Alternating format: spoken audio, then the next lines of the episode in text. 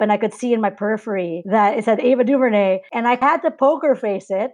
Welcome to Push In, the Cinevic podcast. I'm your host, Joyce Klein, coming to you from the unceded territory of the Lekwungen speaking peoples, otherwise known as beautiful Victoria, British Columbia, Canada. In today's episode, I'll be interviewing powerhouse filmmaker Marie Jamora, whose film Harana is featured in Cinevic's 2021 Short Circuit Pacific Rim Film Festival. Scene 1 Marie may modestly describe herself on Twitter as drummer slash director looks 12 years old, but she is a force to be reckoned with. Originally from the Philippines, her award winning films have shown worldwide. She's directed for TV and commercials, executive produced an Asian foodie show, was showrunner on Project Runway Philippines. She's a drummer who has directed almost 50 music videos for bands including Eraserhead, and that's just for starters. Marie, welcome to Push In. Thank you. It's great to be here. Let's talk first about your film Harana. Can you give us the quickie logline description? It's basically about a Las Vegas cover band in 1995 where a mother who is the lead singer is trying to connect to her baby girl in the Philippines who's growing up without her and she writes a song in order to connect with her. You're now based in LA, where Core Magazine recently named you one of the five visionary Asian American female filmmakers. And you're the first Filipina director to be accepted into the American Film Institute's Directing Workshop for Women, which is where you wrote and directed Harana? That is correct. That's a great program that the American Film Institute has had for over 40 years.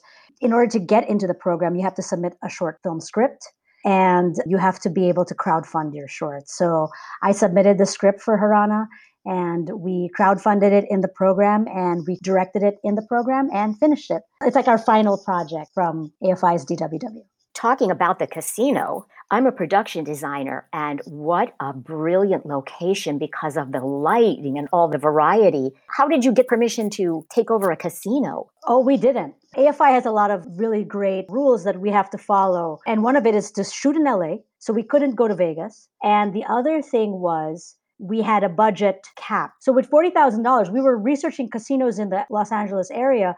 And to shoot for six hours in a real casino was $10,000 for six hours. Wow. And we could not afford that at all because we had a period film, lots of characters, a lot of people to dress up.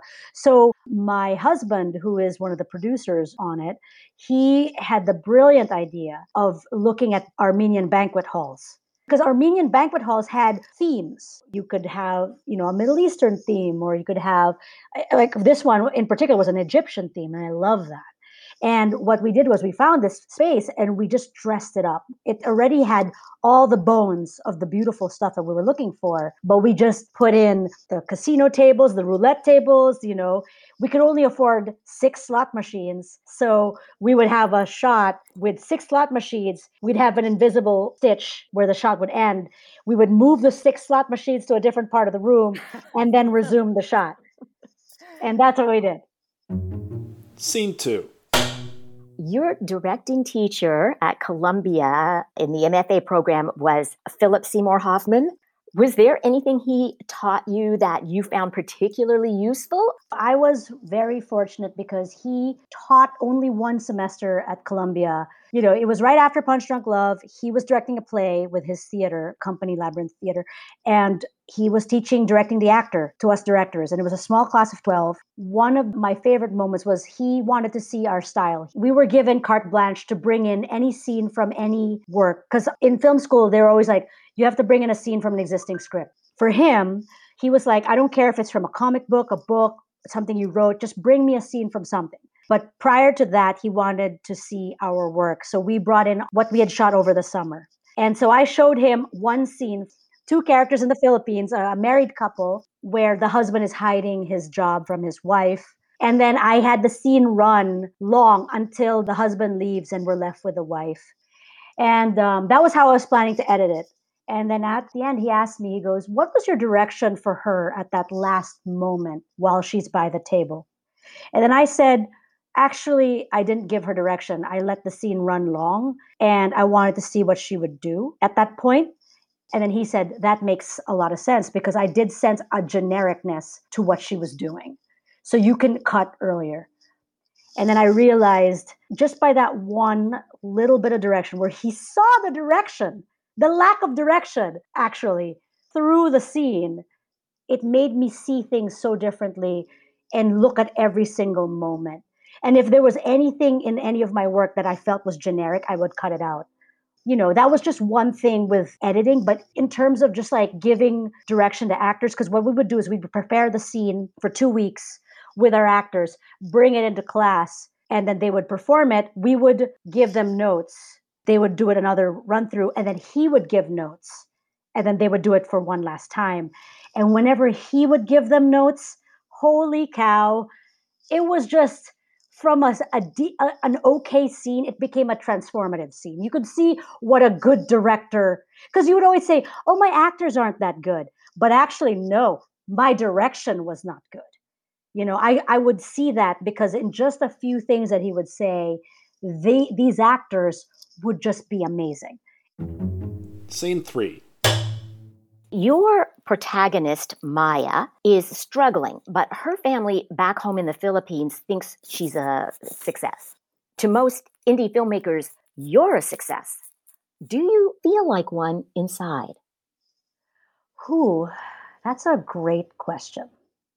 My husband and I have a conversation because we're we have a production company together and we're each other's producers for each other's works and we both said to ourselves when we moved to LA 8 years ago we said, we will give Los Angeles 10 years and everything we've got.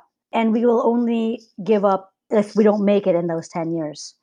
And we're on our eighth year, and you know we've gotten to make a couple of short films that are have done really well, won awards, and done film festivals. I've gotten to some great programs in the last year. I do feel that I've gotten some success in the last two years and momentum, but I do think also that the minute you think you're successful is the is the is a detriment because you will rest on your laurels and not work as hard. And I do think that there's an infinite amount of steps to be taken here in this industry because the industry has many different levels. You could mean the top most level is probably a Marvel film, you know, or like an Oscar picture. And to get to the to that is like a million steps. And I do think that any step forward is success because I have seen people give LA a year and leave and think that they have they gave it a lot, but in reality, in my opinion, like it's not enough if you only give it a year. The exciting news is that you're going to be directing an episode of Ava DuVernay's Queen Sugar. Where were you when you got that news? How did you find out about that? Um, yeah, that that one was uh, completely the best thing I the best thing I did all year so far. So I had just finished actually. I just finished directing and editing my episode. I first got the news actually, I would say last year. I was supposed to direct for season 5 last year and I got the news 3 weeks before the pandemic hit. And we all know what what happened there, you know, everybody, you know, productions had to pivot, etc. Um, and Ava did shoot that and her team shot the fifth season with a very small crew three directors only did the whole season, and it's quite amazing the feat that they got to achieve with COVID, shooting an entire show. So luckily, I got to direct this season now that the protocols are established already, and you know the cities are coming back to normal now. Um, and so I did get the news through a text. Ava personally texted me, and I was in a I was actually in a pitch meeting at a restaurant.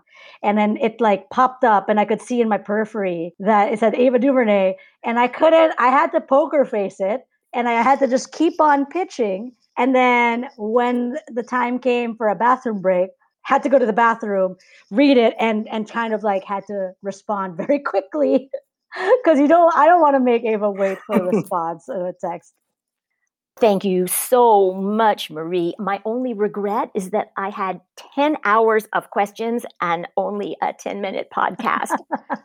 thank you so much. And thank you for the thoughtful questions. And that's a wrap. Join me, your host, Joyce Klein, for the next episode of Push In, the Cinevic podcast.